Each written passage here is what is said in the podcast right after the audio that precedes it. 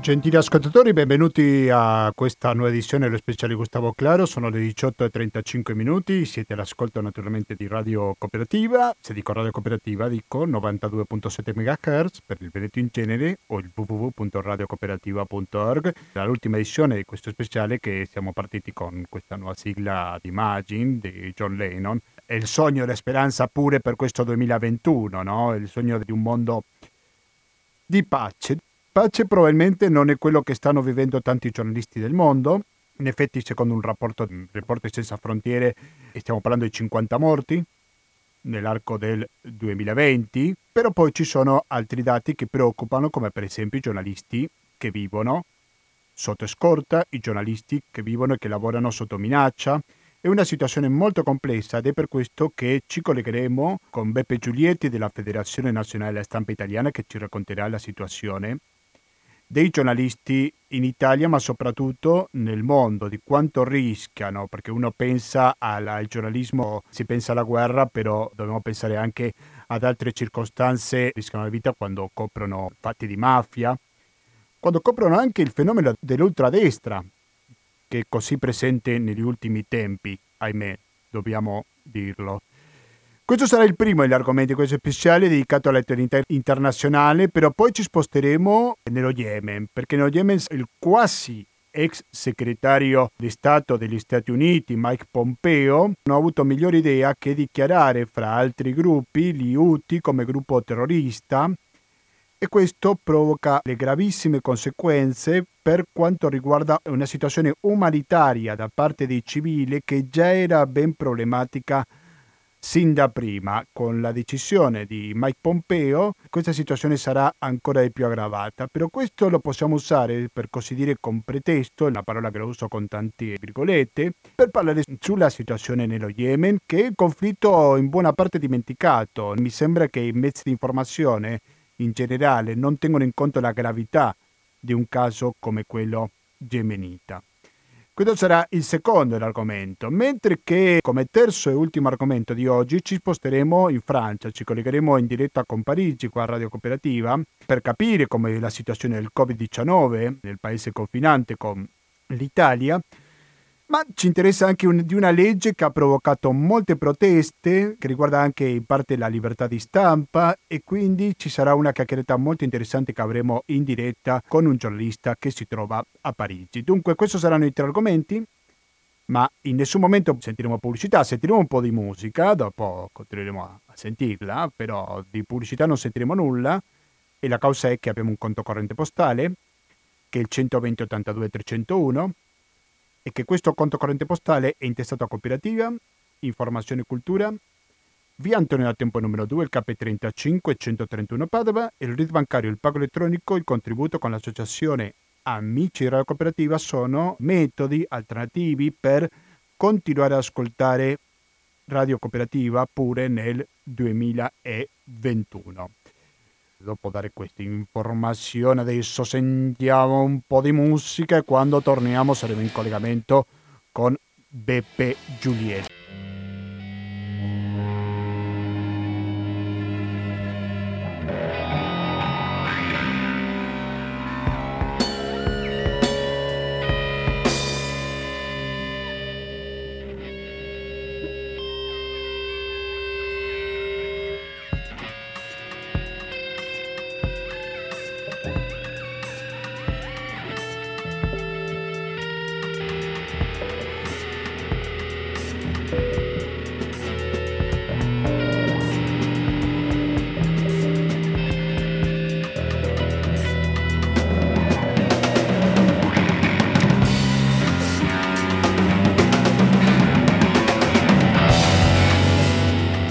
Continuiamo con questo spazio dedicato all'attualità internazionale. Come anticipavo all'inizio, uno degli argomenti di questa trasmissione odierna è la questione della stampa nel mondo, perché si è chiuso duemilaventi, un anno nero, anche se non tanto come gli altri anni, con un bilancio dei giornalisti che sicuramente preoccupa, perché stiamo parlando di ben cinquanta giornalisti uccisi nell'arco del duemilaventi. E poi ci sono altri dati molto interessanti, c'è la classifica del Reporter Senza Frontiere, un po' in tutto il mondo, come classifica i diversi paesi a seconda della libertà di stampa. Credo che una persona più che adeguata per parlare su questo argomento è Beppe Giulietti. Beppe Giulietti, buonasera e benvenuto a Radio Cooperativa. Buonasera, grazie dell'invito. Grazie a lei per accettarlo. Beppe Giulietti è della Federazione Nazionale della Stampa Italiana. Che bilancio possiamo fare a proposito della libertà di stampa nel mondo, Beppe? Eh, guardate, un bilancio critico. Provate a immaginare anche le ultime immagini dell'assalto guidato dai seguaci di Trump, ma Trump inizia la sua attività come assaltatore di giornalisti, come aggressore, come colui che non risponde alle domande. Quell'immagine, l'immagine di quell'assalto e l'immagine delle aggressioni ripetute contro i cronisti che hanno solo l'ambizione di porre una domanda, che rappresenta molto bene lo spirito dei tempi. Non sono solo i giornalisti ammazzati, tra l'altro quel numero di cinquanta è insufficiente, che ne sappiamo noi di quanti ne sono morti davvero in Siria, degli attentati contro i giornalisti in Afghanistan, in Iraq.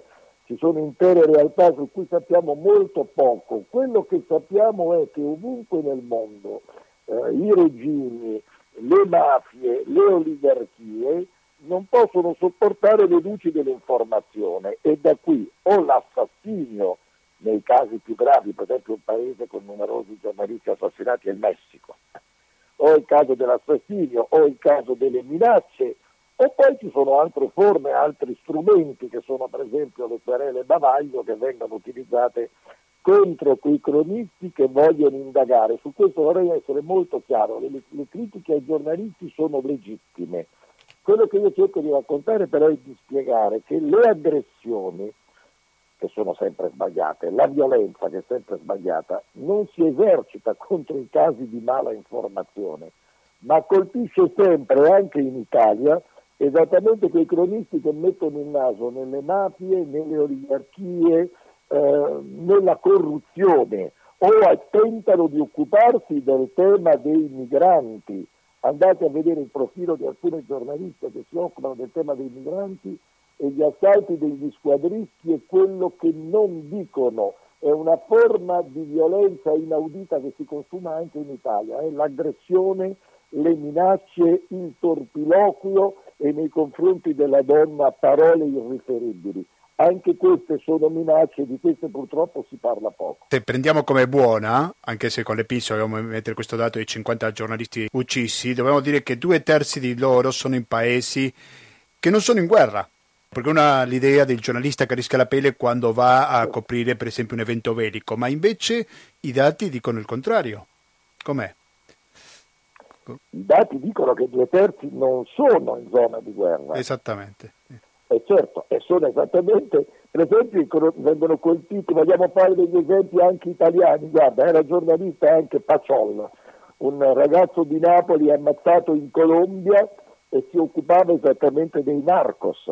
I giornalisti uccisi in Messico e in Colombia indagano eh, sulle mafie, eh, vengono colpite quei giornalisti e quei giornalisti che indagano proprio nei territori oscurati della corruzione. Facciamo un esempio europeo: Daphne Caruana Galizia, che non ha ancora avuto verità e giustizia, di cosa si occupava? Del malaffare, degli intrecci probabilmente tra il malaffare e il governo maltese. Jan Kuciak, ucciso in Slovacchia, indagava sui fondi dell'agricoltura e sull'utilizzo corrotto dei fondi nel suo paese.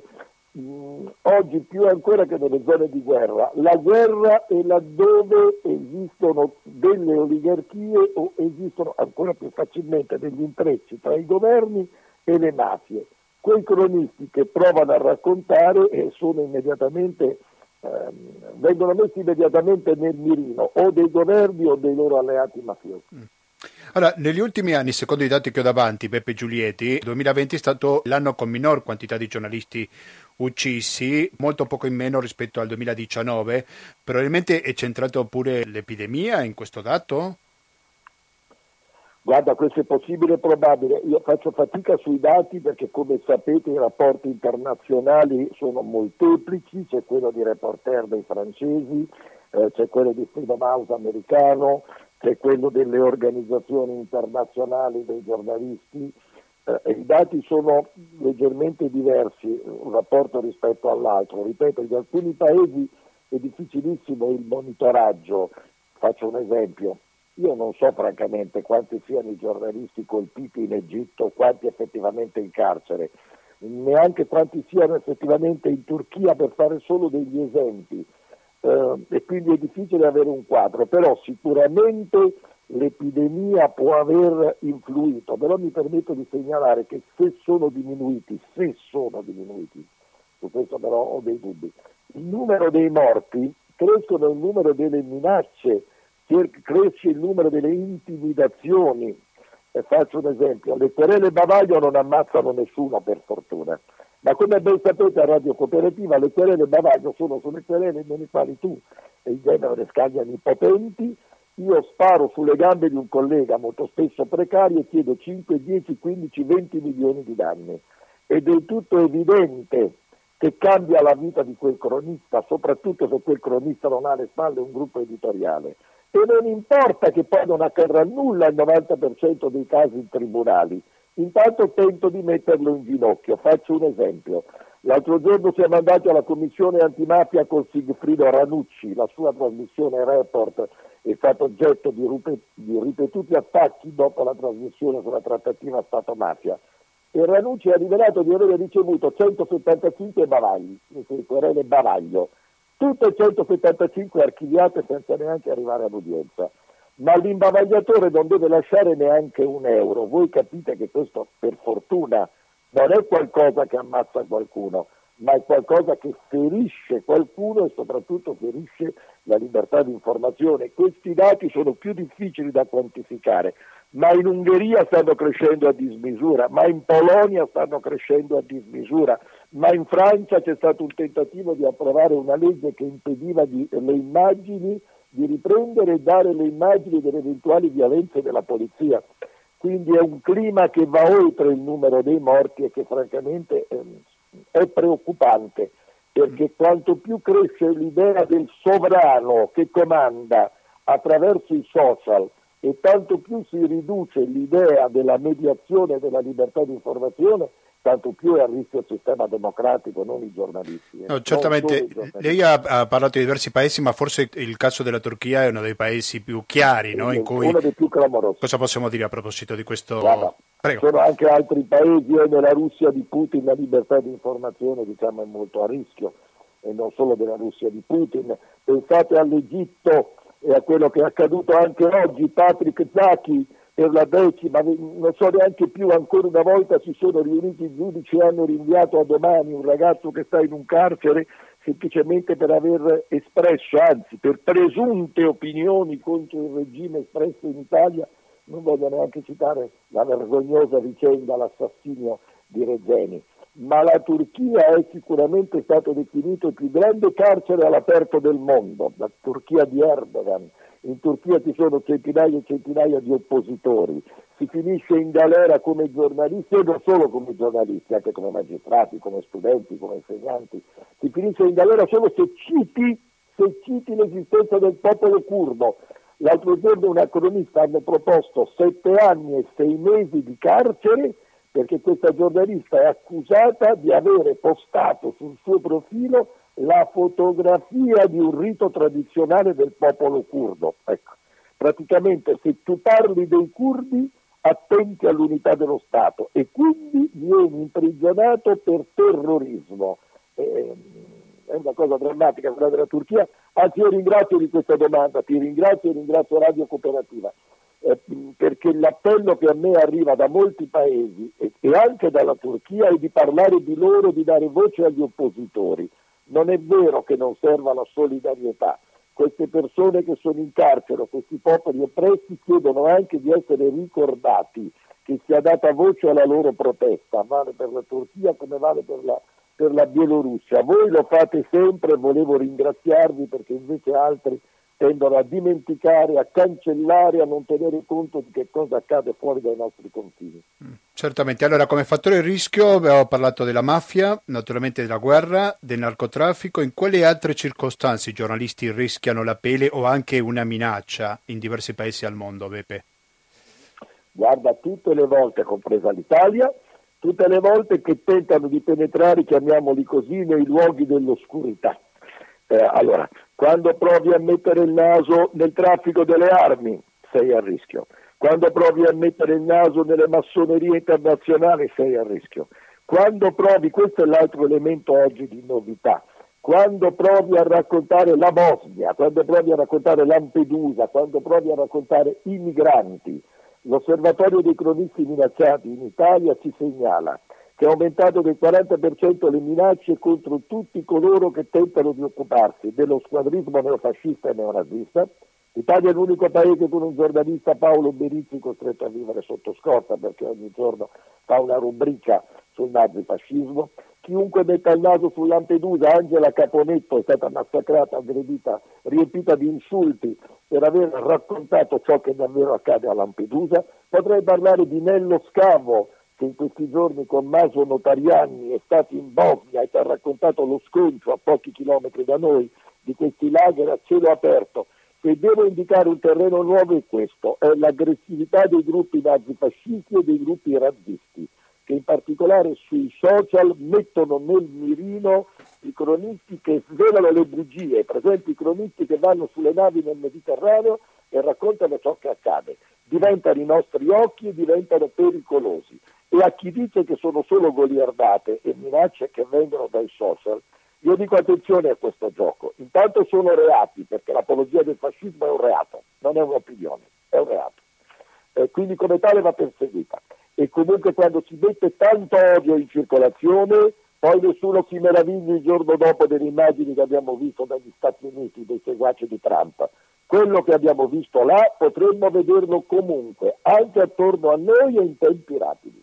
La crescita negli ultimi anni di certi settori dell'ultradestra populista in buona parte del mondo implica fra le conseguenze pure un aumento delle minacce dal lavoro del giornalista, giusto? Assolutamente, ma lo dicono, lo spiegano. Non dimentichiamoci mai che il braccio destro di Trump era un certo Steve Bannon, ideologo dell'estremismo razzista, suprematismo americano, che venne in Italia qualche tempo fa e disse che l'Italia era il paese più utile per costruire la piattaforma di questi movimenti, e da lì è partita una grande campagna di odio. È chiaro che quando tu crei una campagna di odio che ha come obiettivo, attenzione, come obiettivo principale le costituzioni antifasciste e antirazziste, tra quelle italiane, tra cui quella italiana, soprattutto quella italiana, questo ha delle conseguenze. Se io ogni giorno incomincio a massacrare i miei avversari e incomincio a creare una canea e incomincio a colpirli e incomincio a insultarli e incomincio, come dire, a creare il clima, ma dopo c'è lo squadrista. L'Italia l'ha già vestita, eh. Prima di arrivare a bruciare i giornali e le case del popolo, in Italia ci furono due anni di campagna dei fascisti che indicavano gli obiettivi da colpire, dopodiché trovi sempre qualcuno che si trasforma in esecutore materiale. L'errore è continuare a pensare di essere indifferenti. Io credo che noi dobbiamo richiamare anche le autorità italiane, le istituzioni italiane, al rispetto della Costituzione antifascista e antirazzista. Ogni opinione, anche la più radicale, va tutelata. Ognuno deve poter esprimere il proprio pensiero con la più assoluta libertà. Io sono e resterò contrario sempre alla censura. Ma un conto è la libertà delle opinioni, un conto sono i reati, e in Italia, fino a prova contraria, l'apologia del fascismo, eh, l'invito allo stupro, l'invito ad aggredire e ad uccidere l'interlocutore, l'invito a bruciare gli ebrei, per fare un esempio, ho letto anche questo, non sono tutelati dall'articolo ventuno della Costituzione e sono reati. Trovo singolare che non vengano colpiti. Prima di salutarci, Beppe Giulietti, come vede il duemilaventuno per quanto riguarda la libertà di stampa sia in Italia ma anche all'estero? Con grande preoccupazione, perché eh, bisogna difendere ciò che è fondamentale sia per le democrazie sia per la libertà di informazione, lo spirito critico. La cultura dell'emergenza, quando si manifesta, tende a mettere tra parentesi lo spirito critico. Faccio un esempio. È giusto contrastare con durezza il virus, è giusto partecipare alla solidarietà nazionale, è giusto essere parte di questa grande battaglia, ma quello che non si può accettare è che si possa anche mettere solo tra parentesi il diritto alla critica, il diritto alla libertà di riunione, il diritto alla libertà di manifestazione. Sono dei valori essenziali. Eh, io credo che nel duemilaventuno ci saranno ancora elementi di forte aggressività verso la libertà di informazione nel mondo. Ma i giornalisti devono capire che non si risponde con battaglie corporative. Bisogna capire che la libertà di informazione è un diritto di ogni cittadino e dar vita in Europa e in Italia, come voi fate, ad una grande rete che difenda assieme questi valori. Io dico sempre, quando si colpiscono un cronista o gli sparano o lo aggrediscono, non serve rispondere. La risposta non deve venire dai solo giornalisti, perché quel colpo è un colpo al diritto del cittadino ad essere informato, e quindi bisogna creare una grande rete che ogni qualvolta viene messa in discussione la libertà di parole, il diritto alla differenza e alle diversità, sia pronta a scattare e a replicare prima che gli squadristi arrivino a casa. Benissimo. Beppe Giulietti della Federazione Nazionale della Stampa Italiana, grazie per questo contatto con Radio Cooperativa e buon lavoro. Alla prossima. Grazie a voi sempre, auguri alla radio. Grazie, arrivederci.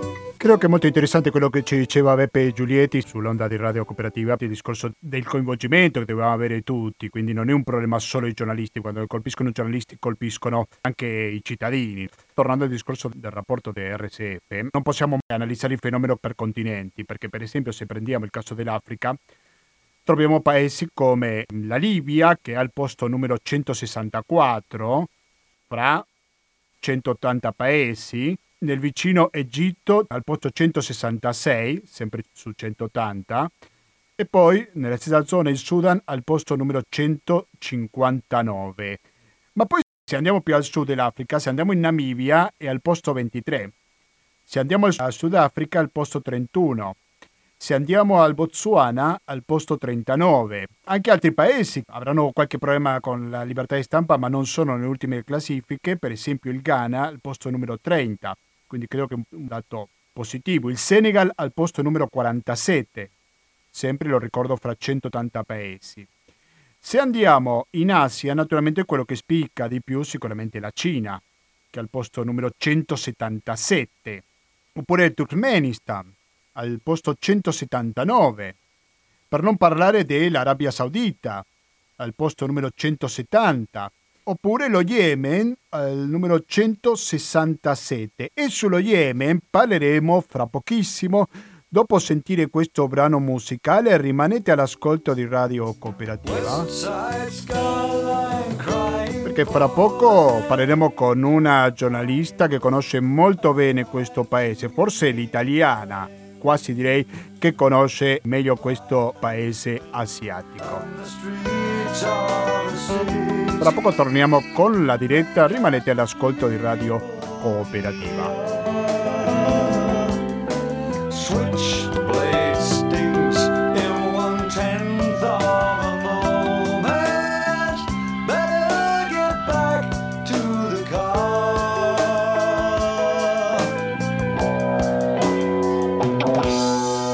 diciannove e sei minuti, siete sempre all'ascolto di Radio Cooperativa. Come avevo anticipato prima, dopo aver parlato con Beppe Giulietti, parlando sulla libertà di stampa nel mondo, stavamo parlando anche fra i tanti paesi la situazione nello Yemen dal punto di vista della libertà di stampa, però poi ci sono altri problemi in questo paese asiatico che sicuramente preoccupano, come per esempio la decisione da parte dell'amministrazione statunitense di Mike Pompeo del quasi ex segretario statunitense, anche se ancora mancano tre giorni perché vada via, però ha dichiarato il gruppo Houthi, che è un gruppo ribelle sciita, come un gruppo terrorista, che questo è un dato che è molto importante perché questo sicuramente fa sempre più difficile l'aiuto umanitario a una popolazione sempre più colpita di questo. Però per parlare su questo tema siamo in collegamento con Laura Silvia Battaglia. Laura Silvia Battaglia, buonasera e benvenuta a Radio Cooperativa.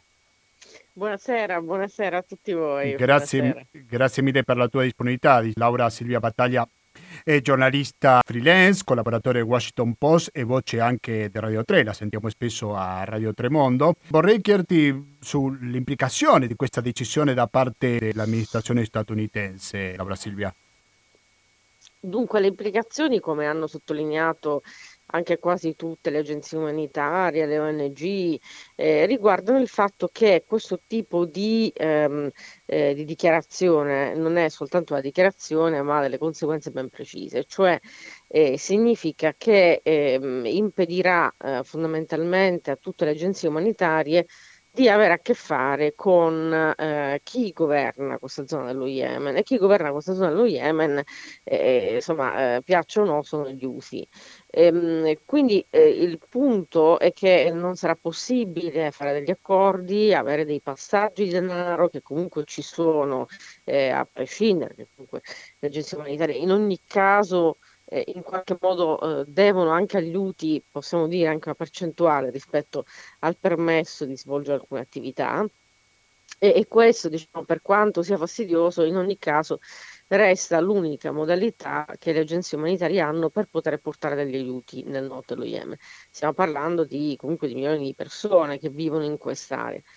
Ora, eh, la questione, ecco, devo dire, eh, mm, eh, So che eh, so di essere anche impopolare se dico una cosa del genere, ma mi permetto di farlo perché eh, conosco questa realtà da tantissimi anni e anche so come, eh, eh, come è nata effettivamente questa guerra. Cioè, in realtà ehm, è arrivata tardi questa dichiarazione e non si doveva nemmeno arrivare a questa situazione, ma si doveva assolutamente impedire che gli Houthi prendessero il nord dello Yemen.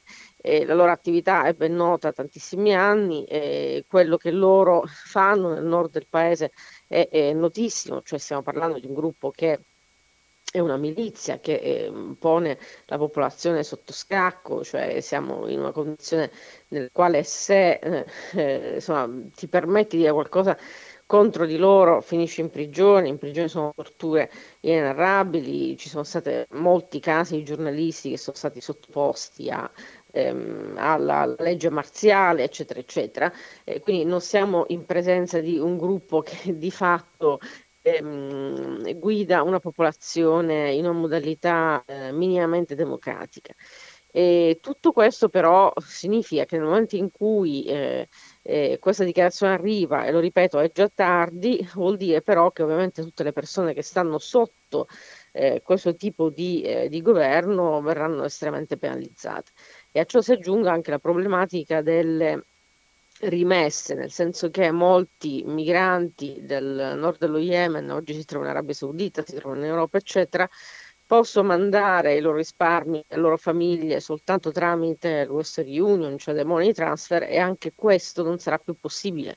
E questo è un aspetto gravissimo perché eh, naturalmente si deve considerare che a, a prescindere dalla personalità degli Houthi, che sono coperte, eh, diciamo così, da, sono colpite da, questo, da, da questa dichiarazione e eh, da questa decisione americana, ci sono milioni di persone che ovviamente di fatto gli Houthi li sopportano e, e vivono eh, necessariamente in quella zona e quindi devono fare di necessità virtù. Se possiamo approfondire un po' di più, Laura Silvia, della situazione umanitaria, perché so che per quanto riguarda la quantità di decessi, credo che sono duemilacento giorni, se non vado errato, di conflitto bellico.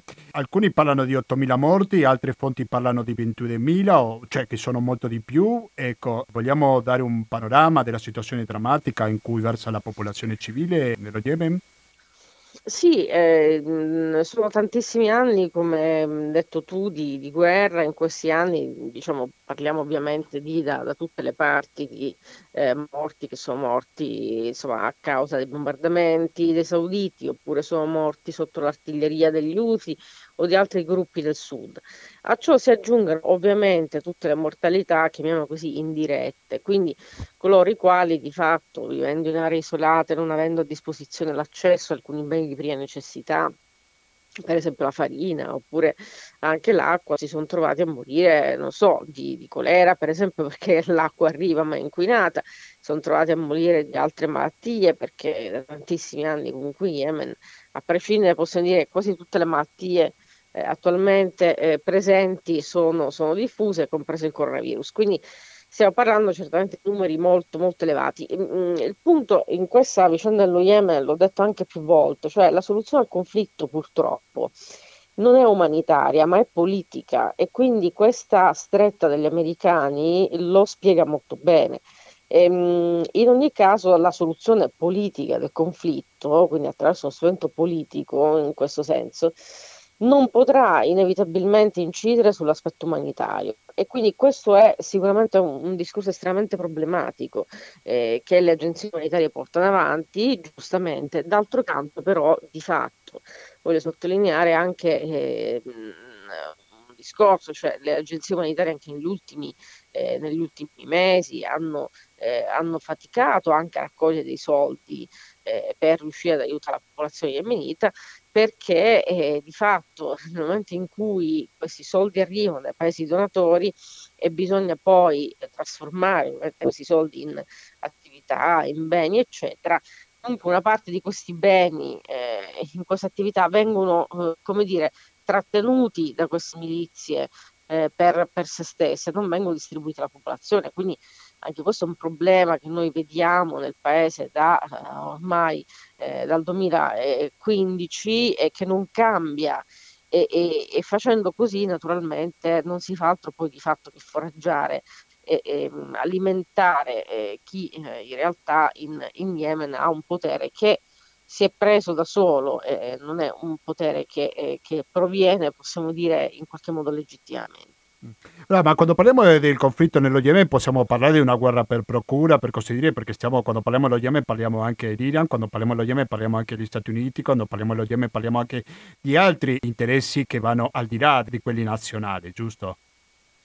Sì, diciamo che allora gli interessi nazionali sono molto ben presenti, cioè quello, la, la guerra in Yemen è una guerra che nasce eh, sicuramente da interessi nazionali, ehm, per cui c'è, cioè, fondamentalmente da questa enorme spaccatura, possiamo dire, tra il partito che, che aveva in mano fino a poco tempo fa il governo centrale di Houthi, cioè il partito islamico, i fratelli musulmani yemeniti, e poi altre componenti di questa società, in particolar modo, lo ripeto, appunto gli Houthi del nord, ma non soltanto, perché anche il sud ha i suoi separatisti che ormai sono entrati eh, diciamo di fatto nel governo centrale, si sono accreditati presso eh, la Lega Araba, e quindi adesso condividono con, um, con i ministri di Houthi, condividono un nuovo governo dove c'è stato un impasto.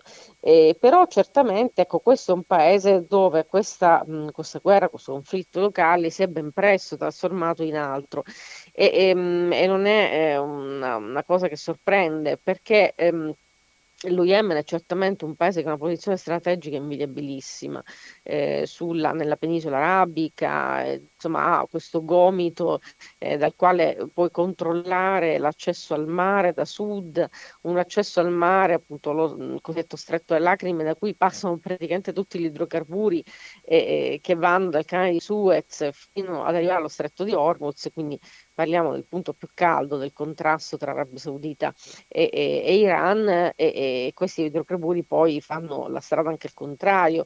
E, mh, questo vuol dire avere il controllo di quel braccio di mare prospiciente al Corno d'Africa, non è una cosa da poco. E questo significa anche mh, suscitare una guerra in Yemen, poter anche eventualmente approfittare di un paese che ha, oltre alle bellezze indubitabili, anche delle risorse, gli idrocarburi ancora non pienamente utilizzati, c'è gas, c'è petrolio, e, insomma, e soprattutto si tratta dell'unica storicamente repubblica della penisola arabica che non si è mai piegata ad essere un sultanato, un emirato, eccetera, eccetera, e che dunque eh, insomma, da tutti questi elementi è particolarmente appetita dai vicini. I vicini ovviamente sono i sauditi, che hanno questo confine lunghissimo con lo Yemen e eh, che hanno messo in realtà gli occhi sullo Yemen da molti anni a questa parte, cioè prima, quando Ali Abdullah Saleh era eh, presidente dello Yemen, faceva accordi con i sauditi, ma perché era anche costretto, fu costretto dopo soprattutto la, la, la morte di Saddam e la sua caduta.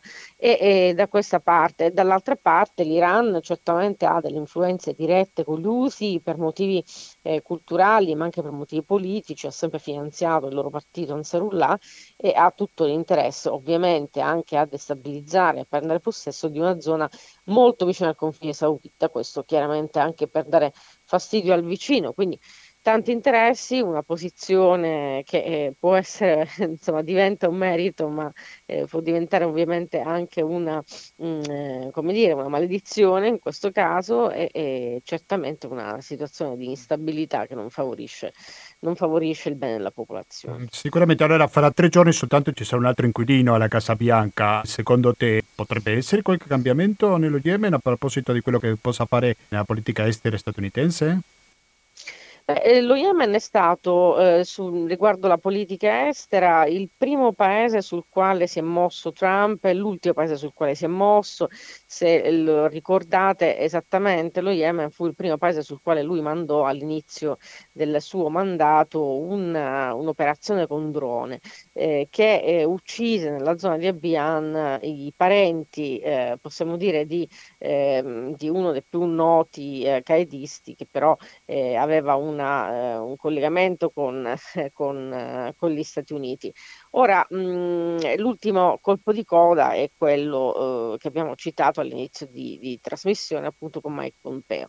Ehm, quello che sembra eh, apparentemente mh, insomma, possibile da parte di Biden è che la stretta nei confronti dell'Iran sarà meno forte, eh, quindi potrebbero esserci una, una revisione, possiamo dire, di alcuni aspetti nelle relazioni con l'Iran, eh, probabilmente anche perché eh, al di là della questione dei rapporti economici con l'Arabia Saudita, certamente eh, la posizione dei democratici da questo punto di vista è stata anche un po' diversa dagli anni precedenti. Io comunque non credo che ci saranno delle differenze sostanziali, soprattutto nel momento in cui già questa amministrazione ha dichiarato gli Houthi eh, insomma, un gruppo terrorista, e, e credo invece che, eh, come sempre si può dire effettivamente dai tempi di Obama oggi, la politica estera degli Stati Uniti nel Medio Oriente sarà una politica di continuità, cioè di ritiro delle responsabilità il più possibile, di passaggio eh, del, dell'azione di queste responsabilità agli alleati vicini, e inevitabilmente comunque gli alleati degli americani,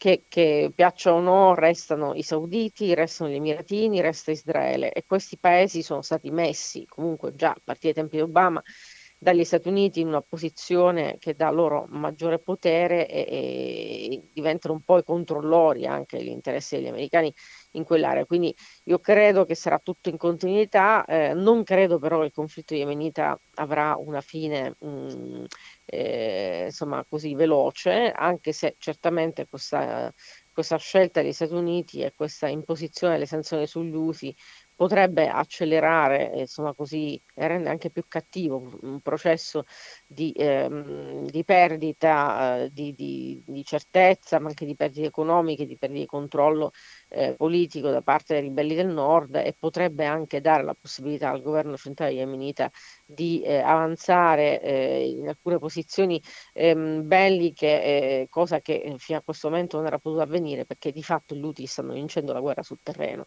e questa è poi la preoccupazione dei sauditi e la preoccupazione del governo yemenita centrale. Siete all'ascolto di Radio Cooperativa, dall'altra parte della linea si trova Laura Silvia Battaglia, giornalista che è appena tornata da un paese che sicuramente non se la passa niente bene, come il caso del Beirut, appena scesa l'aereo, quindi la ringraziamo doppiamente per la disponibilità con Radio Cooperativa. Che panorama ti sei trovata in Beirut, Laura Silvia? Ma eh, Beirut è una città, non so come dire, beh, per chi la conosce quasi irriconoscibile, nel senso che è una città che ha sempre avuto un'energia speciale, eh, attività, eh, persone particolarmente fantasiose, attive, creative che la muovono a tutti i livelli della società. È una città che è stata veramente durissimamente colpita, è una città eh, che è stata letteralmente scioccata dell'esplosione nel porto. Eh, con tutte le persone con cui ho parlato, di tutte le classi sociali, eh, di tutte, come dire, le, se possiamo usare delle categorie, no? Rispetto alla popolazione, perché comunque il Libano ha un mosaico, no? ehm, di, è un crogiolo di, eh, possiamo dire, ecco, di, di etnie per certi versi, eh, di religioni e così via. Ehm, ma anche dal punto di vista economico, cioè se parliamo di una classe sociale elevata fino ad arrivare ai eh, rifugiati siriani, tutte le persone in, in Libano, in particolare da Beirut, eh, sono letteralmente eh, sotto un, un tremendo shock. Molti hanno anche difficoltà a raccontare quel giorno e, e l'aspetto eh, particolarmente rilevante è il fatto che tutta l'attività di recupero, aiuto, ehm, ehm, diciamo sostentamento della popolazione, riparazione del, delle case, delle strutture che sono state enormemente colpite da questa esplosione, è tutta a carico di O N G. Eh, O N G in parte locali, in parte internazionali. Ovviamente eh, molte di queste hanno ricevuto aiuti da paesi stranieri, prima di tutti la Francia in fila in questi aiuti, e, e la cosa che sciocca, sciocca, scioccato di più la popolazione è stato vedere l'esercito e comunque rappresentanti delle istituzioni assolutamente eh, indifferenti di fronte a tutto questo, cioè al punto che quando i volontari aiutavano eh, alcune famiglie nelle zone, nel, nei quartieri Marmichel, di Shrafie, a tirar via eh, insomma tutto quello che c'era, dai dei vetri ai mh, pezzi enormi di, di, eh, di metallo e così via, eh, l'esercito guardava, cioè non dava nemmeno una mano. Quindi c'è uno scollamento enorme nella popolazione, tra la popolazione e le rappresentanze eh, istituzionali, siano essi eserciti, siano essa la politica. E poi c'è una politica che ovviamente non funziona, con dei, eh, insomma, eh, dei rappresentanti di governo che di volta in volta de- cambiano e che devono misurarsi con una eh, crisi economica gravissima. Cioè non dobbiamo dimenticare che chiunque abbia messo dei risparmi della Banca del Libano da parte in lire libanesi, eh, cioè in dollari sicuramente eh, vecchi, diciamo così, prima del duemiladiciannove, non può assolutamente ritirarli dalla banca, e quindi ha visto sfumare eh, i risparmi di una vita, e, e in questa situazione specifica non può nemmeno tirarli fuori addirittura per restaurare la propria casa. E ricordo insomma che l'ottanta per cento di queste strutture sono state comunque colpite, alcune più duramente, altre meno, da questa incredibile esplosione. Sì, ma anche eh, dovevo parlare di un governo molto debole, no? Perché dopo questa grande esplosione del tre agosto duemilaventi e poi è caduto un governo. Ecco, qual è la situazione politica attualmente del Libano? Eh, la situazione politica è innanzitutto collegata strettamente alle, mh, agli aspetti economici, cioè al fatto che comunque il paese è sotto eh, una, uno scacco da parte del Fondo Monetario Internazionale, estremamente indebitato. E tra l'altro insomma anche una parte eh, della, degli affari, diciamo così, del governo, che sono stati sempre collegati agli affari con eh, alcuni esponenti siriani, non da ultimo ricordiamo c'è anche uno implicato in questa vicenda dell'esplosione, sono collegate alle, alle sanzioni anche americane eh, nei confronti della Siria, per cui c'è anche questo aspetto che, che, che va considerato. E dal punto di vista eh, politico siamo di fronte a dei rimpasti di governo, dei governi caduti, poi ripresi, che eh, eh, non, fanno, non fanno bene a nessuno. Insomma, nei giorni in cui sono stata, tra l'altro c'è stata una, una polemica notevole a causa di un, a causa di un video diffuso online su un fuori onda tra eh, il presidente Aoun e, e, e appunto e Diab, l'ex eh, primo ministro Diab, in cui in sostanza eh, questi due se le davano di santa ragione, uno dei due diceva all'altro che è un, eh, un bugiardo, quando si parlava delle consultazioni con, eh, con Hariri. Eh, quindi siamo se, certamente in un momento, nel momento forse più basso, possiamo dire, della storia del Libano, ma anche della, della sua politica, eh, nel momento in cui la popolazione di fatto poi ha un, una stima bassissima dei suoi governanti. E tutto questo, tra l'altro, nel momento in cui c'è la pandemia e, e il coronavirus ha colpito fortemente la popolazione, Una delle preoccupazioni più grandi fino a ieri sera è il fatto che eh, insomma, gli ospedali, a parte quelli che sono già stati colpiti dall'esplosione, eh, hanno dovuto ricostruire velocemente tutto quello che è possibile ricostruire, non hanno assolutamente ossigeno. Quindi non avere ossigeno significa eh, impossibile poter aiutare chiunque poi si rechi in ospedale per avere degli aiuti legati appunto alla pandemia. Sì, Laura Silvia, prima di lasciarti a un riposo dopo il lungo viaggio di lavoro che hai appena fatto, vorrei chiederti sulla situazione dei rifugiati siriani, perché io mi ricordo che sempre si è parlato del Libano come il paese dove abita un rifugiato ogni tre o quattro cittadini libanesi. Ecco, qual è la situazione degli immigrati e rifugiati nel territorio libanese oggi?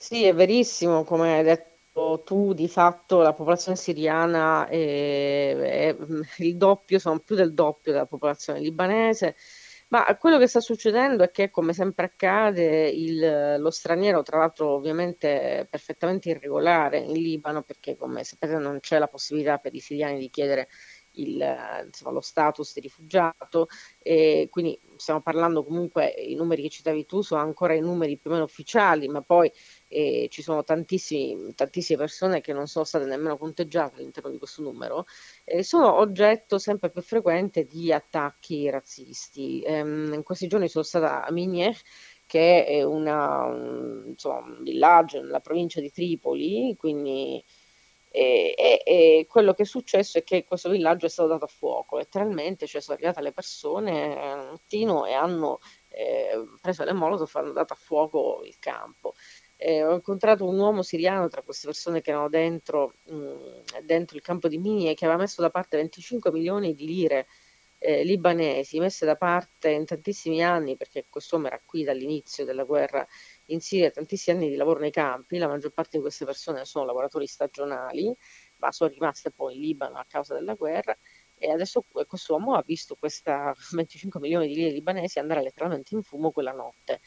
Non ha più nulla, eh, ha per fortuna la vita, eh, quella la vita di sua moglie e quella della sua bambina, ma eh, gli manca tutto. E questi, questa, questa storia, giusto per darvi una, un assaggio, un'idea di quello che capita ai rifugiati siriani in queste situazioni, e moltissimi, anche qui interpellati, hanno confermato che sono poco graditi. L'essere poco graditi è dovuta a tante motivazioni. Una di queste motivazioni è il passato delle relazioni tra libanesi e i rifugiati palestinesi, che come i rifugiati siriani eh, occupano delle, delle aree che vengono chiamate appunto dei eh, campi improvvisati. Non, non esistono letteralmente, diciamo così, dei campi per rifugiati come li intendiamo noi.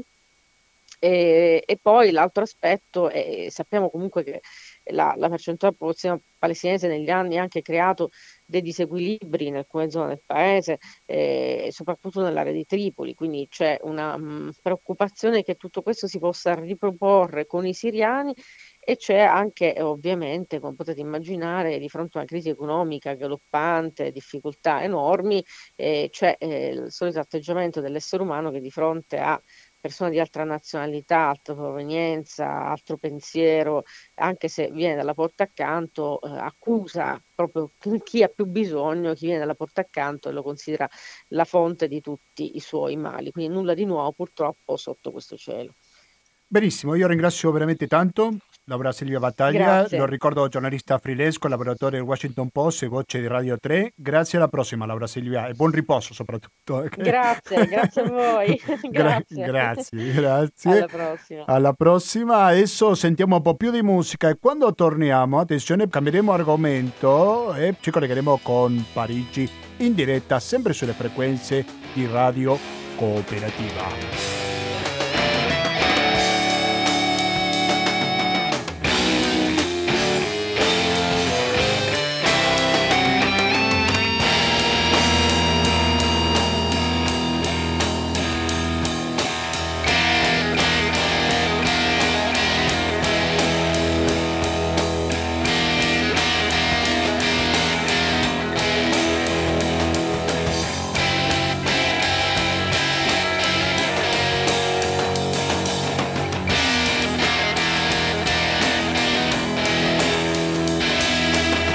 All'ascolto di Radio Cooperativa, quando sono le diciannove e trentaquattro minuti di oggi diciassette gennaio duemilaventuno.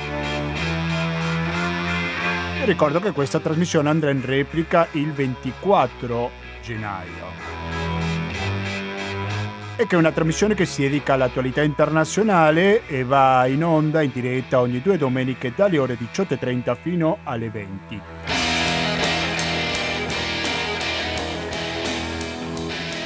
E all'inizio di questa puntata abbiamo parlato con Beppe Giulietti della Federazione Nazionale della Stampa Italiana, il quale faceva un resoconto della situazione della libertà stampa in diverse parti del mondo, e il nostro intervistato si è ricordato del caso francese, perché in questo paese sono state delle manifestazioni contro la legge sulla sicurezza globale che, fra le altre cose, impedisce di prendere certe immagini in una manifestazione, e ieri appunto sono state nuove manifestazioni contro questa legge. Dove sono state queste manifestazioni?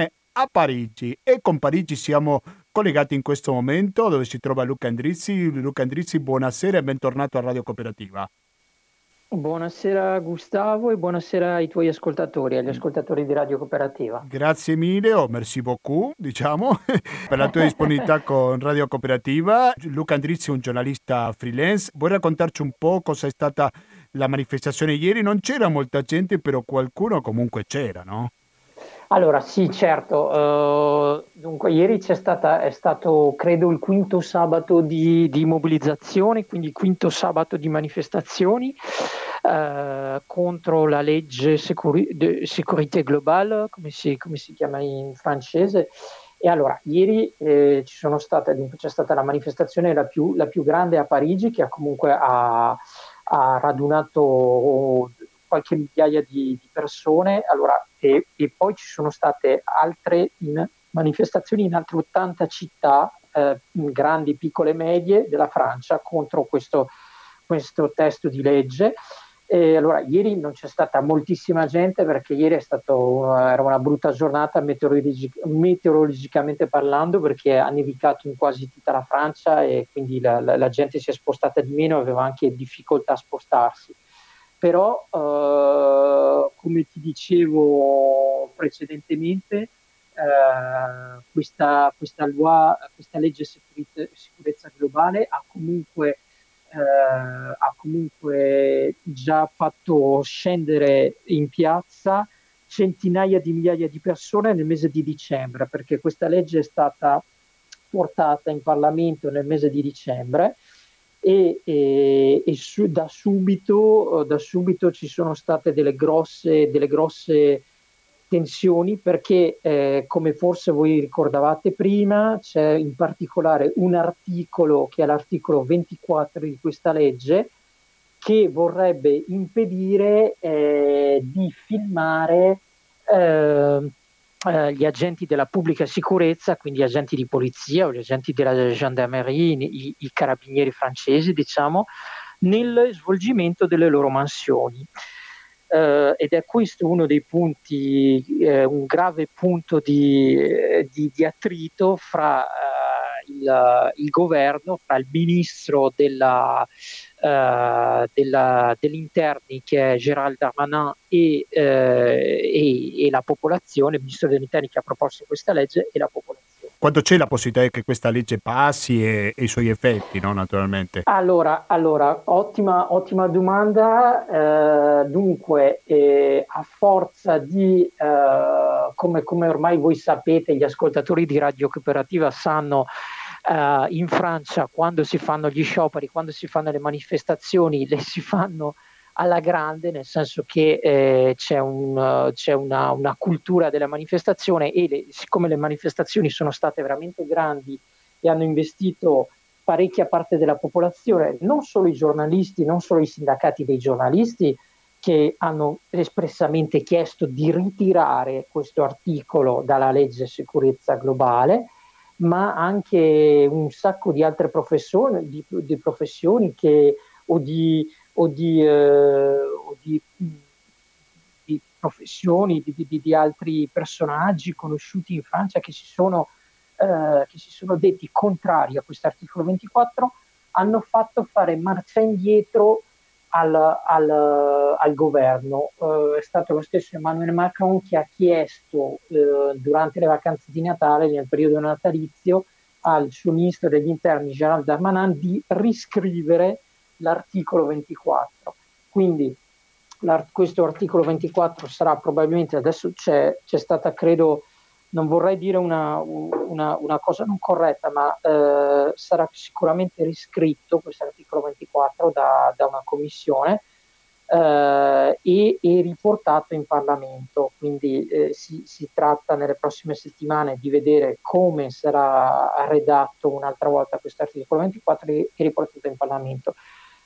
E c'è da ricordare anche che eh, il, il ministro degli interni Eh, difese l'articolo ventiquattro dicendo che eh, spesso i poliziotti sono presi, i poliziotti, i gendarmi, sono presi di mira eh, da, di, da de, de, de, de, de, delle persone che eh, ne ritraggono le loro fotografie sui media sociali, quindi Facebook, Twitter, eccetera, eh, chiedendo che quella persona venga, diciamo, gli si sia fatta violenza, che mettendola un po' a, a, alla gogna, diciamo, no? Eh, però ci, esistono, già, esistono già gli strumenti legislativi in Francia che consentono di proteggere i eh, componenti delle forze dell'ordine nell'ambito del loro lavoro, e quindi in realtà questo era un argomento che è, che è caduto quasi subito, l'argomento della protezione delle forze, del, delle forze dell'ordine. Gli argomenti invece che hanno fatto, che hanno dato vita a queste manifestazioni, che come ripeto sono, sono già... sono già almeno cinque sabati che, che si manifesta per, uh, contro questo articolo ventiquattro, sono quelli della libertà di stampa, perché se noi impediamo ai colleghi che vanno a coprire le manifestazioni per delle tivù, che siano esse eh, web tivù, che siano esse tivù, la tivù pubblica o francese, la tivù privata, tivù grandi, piccole o web tivù, come dicevo, eccetera, se noi se si impedisce che eh, questi, questi colleghi facciano il loro mestiere, in sostanza si, eh, si sarebbe impossibile eh, rintracciare i, i casi di violenza eh, fatta dalla polizia sui, sui cittadini che manifestano. E eh, è, il, è il caso di dirlo, eh, in Francia c'è un vero e proprio problema eh, di rapporto fra la popolazione e le forze di polizia, che è sfociato su quello che in Francia si chiama violence policière, quindi violenze fatte dalla polizia. L'anno scorso su Radio Cooperativa avevamo parlato dei gilet gialli. Ecco, il caso dei gilet gialli è un caso emblematico, perché eh, durante, durante le manifestazioni dei gilet gialli si sono contati almeno quarantuno persone ferite in maniera molto grave. Si parla di mutilazioni, si parla di perdite di mani, si parla di perdite di occhi, quindi ferite in maniera molto grave, a causa di comportamenti scorretti da parte della polizia, cioè l'uso di questi L B D, di questi in sostanza proiettili di gomma, l'uso delle granate di eh, désencerclement, quindi di, di, contro l'accerchiamento, che sono granate che contengono della T N T, quindi dello esplosivo, quindi sono delle vere e proprie armi da guerra che vengono usate dalle forze dell'ordine eh, durante le manifestazioni. Se non ci fossero stati le tivù, i videomaker, le tivù grandi e piccole, i videomaker grandi e piccoli durante queste manifestazioni, probabilmente non si sarebbero trovati neppure i responsabili, eh, non si sarebbe, non si sarebbe visto questo comportamento che la polizia tiene durante le manifestazioni. E quindi diciamo il, il lavoro di eh, perché ora eh, bisogna anche dire il governo ha reagito su uh, uh, su una, una un'ondata di, di, di, di, di, di emozione di, di, di da, data ispirata dal, dal presidente Emmanuel Macron, che ha detto che dopo aver visto questi, questi fatti di, di violenze della, de, da parte della polizia contro la popolazione, non ultimo un pestaggio di un, uh, di un produttore musicale nel diciassettesimo arrondissement di Parigi nel dicembre scorso, un pestaggio veramente violento da parte, da parte di quattro poliziotti. Se non ci fossero stati eh, questi, questi videomaker, queste immagini, la polizia eh, sarebbe, sarebbe, non sarebbe mai st- stata messa in causa. Ora, visto che la polizia è stata messa in causa e che eh, ormai non si può più negare, nemmeno il governo, nemmeno Emmanuel Macron negano che ci sia un problema di violenza della polizia rispetto alla popolazione, e questa, questa legge che arriva arriva veramente male in un periodo in un periodo in cui in cui appunto le forze dell'ordine sono messe eh, sono contestate grazie a questi video, e, arri- e, e pare e pare proprio che con questo articolo ventiquattro si voglia dare un assegno in bianco alla polizia dicendo: fate quello che volete, tanto non sarete mai filmati. Sembra che una delle tre parole dell'ordine della rivoluzione francese viene a meno, veramente, la prima in particolare. Però sì, è il ragionamento che facevo mentre, mentre ti sentivo. Però noi giustamente ci concentriamo su questo benedetto articolo venticinque. Ma vuoi riassumerci in poche parole ventiquattro cosa dice? ventiquattro, ok, grazie alla correzione. Vuoi riassumerci in poche parole, Luca Andrizzi, cosa dice il resto della legge? Allora sì, certo, il resto della legge... Allora, Come, come in molti paesi, allora bisogna, bisogna andare a fare un passo indietro e ritornare al, duemila, al duemilaquindici, quando la Francia è stata duramente colpita da, dagli attentati terroristici, e a partire da quel momento eh, chiaramente eh, chi, chi si brucia le mani poi diventa un po' paranoico, nel senso si vedono pericoli dappertutto, quindi eh, bisogna, bisogna anche ricordare che eh, nel... Nella, alla fine del mese di ottobre scorso un professore di, di una scuola media di, di una città vicino a Parigi è stato decapitato da un folle eh, jihadista. Quindi in realtà il pericolo eh, di attentati terroristici è ancora molto alto in Francia. A partire dagli anni, duemila, da, dagli anni duemilaquindici, quindi dal Bataclan e, da, e dall'attacco alla, alla redazione di Charlie Hebdo, Uh, chiaramente lo Stato si è ripiegato uh, e, ha, e ha dovuto trovare del, delle maniere per proteggere la, la popolazione, quindi più sicurezza e, e più polizia, eccetera eccetera. Solo che eh, ovviamente il, il, il tutto il tout sécuritaire, come lo si dice in Francia, cioè basare tutto sulla, sulla sicurezza, sulla presenza della polizia, non garantisce assolutamente il, il zero, lo zero rischio. Infatti lo si è visto, cioè dopo il duemilaquindici ci sono stati ancora un, una serie di attentati, diciamo, a sfondo terroristico, quindi in realtà eh, il, il tout sécuritaire non ha garantito i, i, risultati, i risultati che venivano sperati.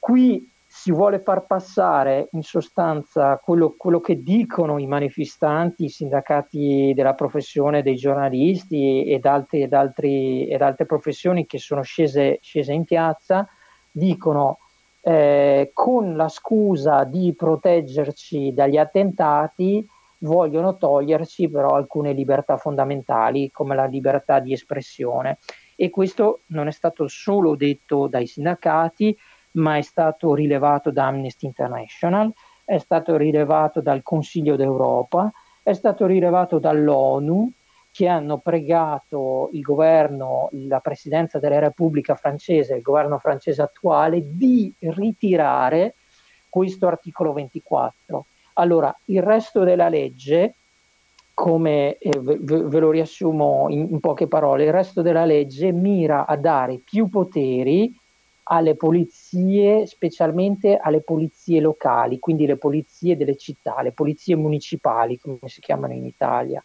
Quindi eh, poteri di eh, controllo giu- di controllo d'identità, di controllo eh, giudiziario, eh, chiaramente alcune polizie locali sono armate e quindi le, le altre tutte possono essere armate, quello poi dipende dal sindaco, da, dal che gestisce la, la polizia locale, se la vuole armare o no.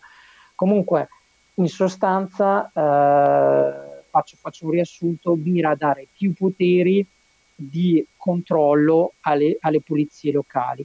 E eh, questo articolo ventiquattro, che è il, nettamente il più contestato, eh, semplicemente dice che eh, i poliziotti, che siano essi locali, nazionali o la gendarmeria, che sono i nostri carabinieri, non possono essere filmati nell'ambito del, delle loro mansioni. Quindi non si può più filmare un controllo di identità, non si può più filmare una manifestazione in cui c'è una carica della polizia, eccetera, eccetera.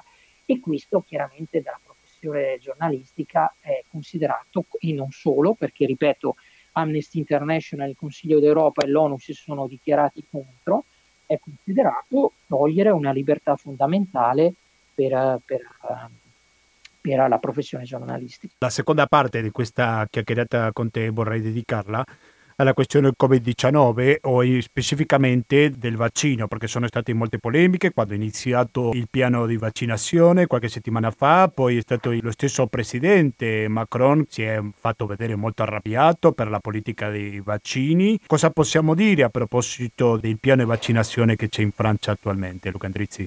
Esattamente, il presidente, dici bene Gustavo, il presidente Macron uh, si è arrabbiato tantissimo perché ha detto non è possibile, andiamo troppo lenti eccetera, solo che il piano di vaccinazione lo ha, lo ha messo in sostanza in piedi lui, eh, quindi si è un po' arrabbiato, arrabbiato contro lui stesso. Allora possiamo dire che c'è una grossa polemica perché al quattro gennaio scorso, dopo la vaccinazione in, in Francia iniziava i, alla fine di dicembre, al quattro gennaio c'erano solo cinquemila francesi vaccinati contro i duecentosessantamila tedeschi e il milione di persone nel, nel Regno Unito. Quindi vedete che la, eh, le proporzioni non sono le stesse.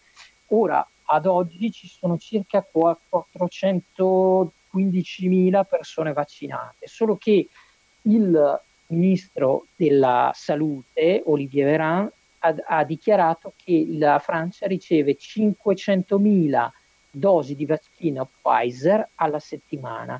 Quindi, facendo il conto, queste dosi di vaccino praticamente non sono ancora utilizzate, cioè riposano nei frigoriferi a meno ottanta gradi.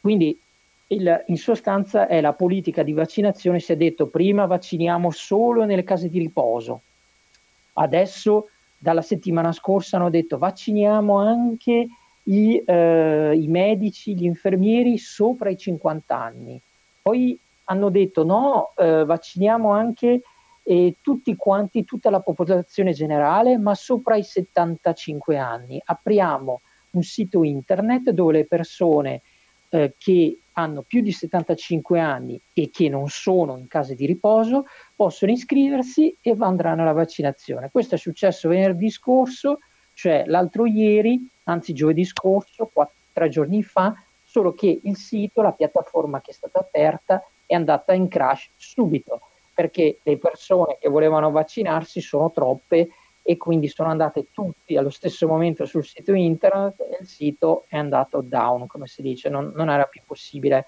iscriversi. Quindi una cacofonia eh, veramente grave eh, da parte del, dello stesso presidente Macron, che si era messo lui come paladino della vaccinazione davanti, davanti al, al pubblico dopo aver preso il coronavirus giusto prima delle feste di Natale, e eh, una...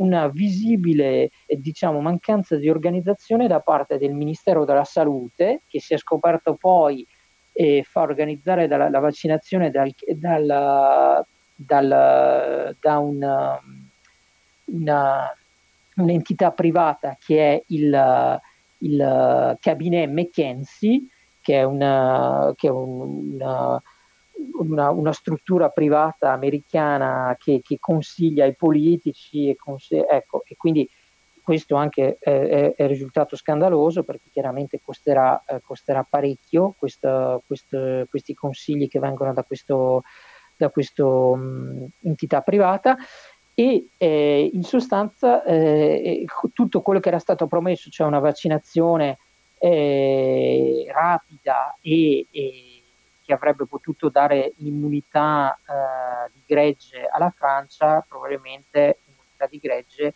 sarà, sarà raggiunta nel mese di settembre. C'è anche da dire che il comitato scientifico che è stato messo in piedi da Macron, che è composto da epidemiologisti, eh, professori di università, professori di medicina, ogni giorno ne dicono una diversa. La, l'ultima notizia di oggi, che l'ho detto oggi, uno dei componenti del comitato scientifico ha detto eh, sarebbe opportuno eh, vaccinare i giovani che sono in contatto con eh, gli adulti e con gli anziani, perché loro spesso sono portatori del virus, portatori sani, fra virgolette, del virus. Quindi, dopo aver detto che eh, i eh, prioritari della vaccinazione erano gli anziani, le persone anziane in casa di riposo, poi le persone anziane fuori da casa di riposo, poi tutto il personale medico, adesso si dice che bis- adesso uno dei componenti del, del comitato scientifico dice che sono i giovani che dovranno vaccinarsi. Quindi no, sì, non si allora, no, st- stiamo vedendo una situazione che è un pasticcio all'italiana, se mi posso permettere di usare questo termine, perché la situazione in entrambi i paesi,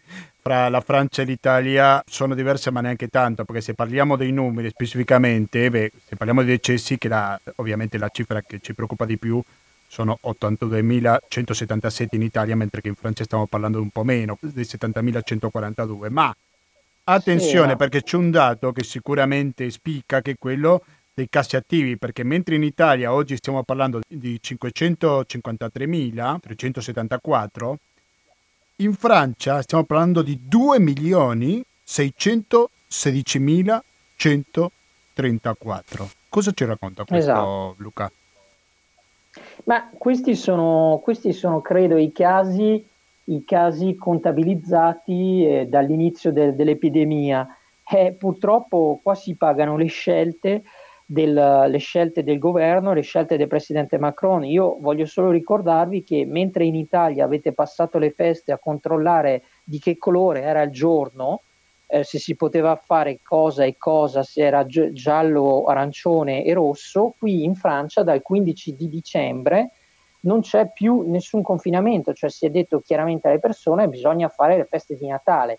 Allora hanno detto non cenate, non pranzate con più di sei persone al tavolo, eccetera, eccetera. Però in sostanza è stata adottata una politica completamente diversa da quella dell'Italia.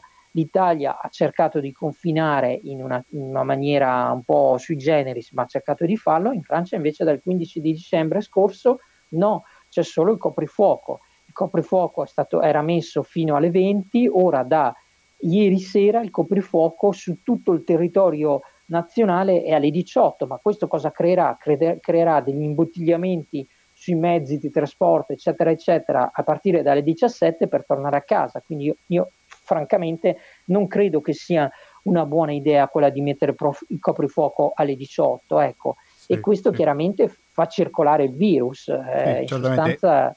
E la scuola? Cosa possiamo dire della scuola? Allora, della scuola, della scuola spezziamo, finiamo forse il mio intervento con una nota abbastanza, abbastanza positiva, nel senso che la scuola, a differenza che in Italia, è stata, stata sempre aperta, perché si considera la scuola come un luogo non solo di, di cultura, di conoscenza, ma un luogo anche di socializzazione dei ragazzi. Quindi le scuole elementari, le scuole materne, elementari e medie sono aperte. I licei dal mese di novembre scorso fanno un po' in presenziale e un po' a distanza, ma comunque permette ai ragazzi di stare comunque in contatto, di andare, di andare a scuola una settimana sì, una settimana no. Il punto negativo erano le università. Le università erano state chiuse e era stato detto facciamo tutto a distanza.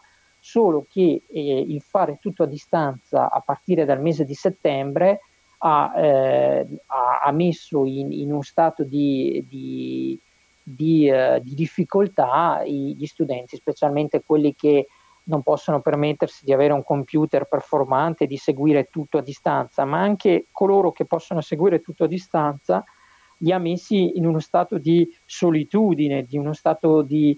di sociale in, in una condizione eh, non, non buona, insomma, cioè si, questi ragazzi non hanno visto più nessuno dal mese di settembre scorso e purtroppo eh, la settimana scorsa c'è stato già eh, a, a testimonianza del fatto che la salute non è solo fisica ma è anche mentale. Ci sono stati due ragazzi a Lione che si sono suicidati in un campus buttandosi, buttandosi dalla finestra della loro, della loro camera.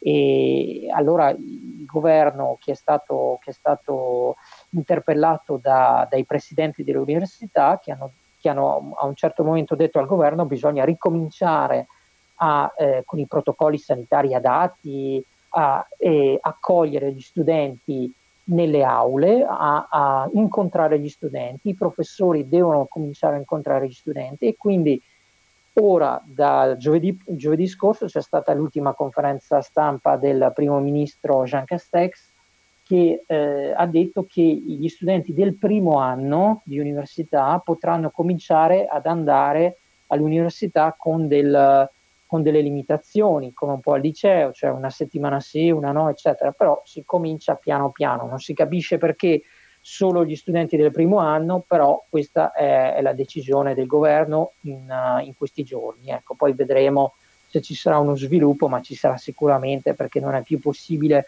continuare in questa maniera. I ragazzi si trovano, gli studenti si trovano in uno stato di isolamento eh, che, che, eh, che li mina, li mina la loro salute mentale. E il caso dei due suicidi a Lione è chiaramente un caso che, che dimostra che la salute mentale dei ragazzi è a rischio.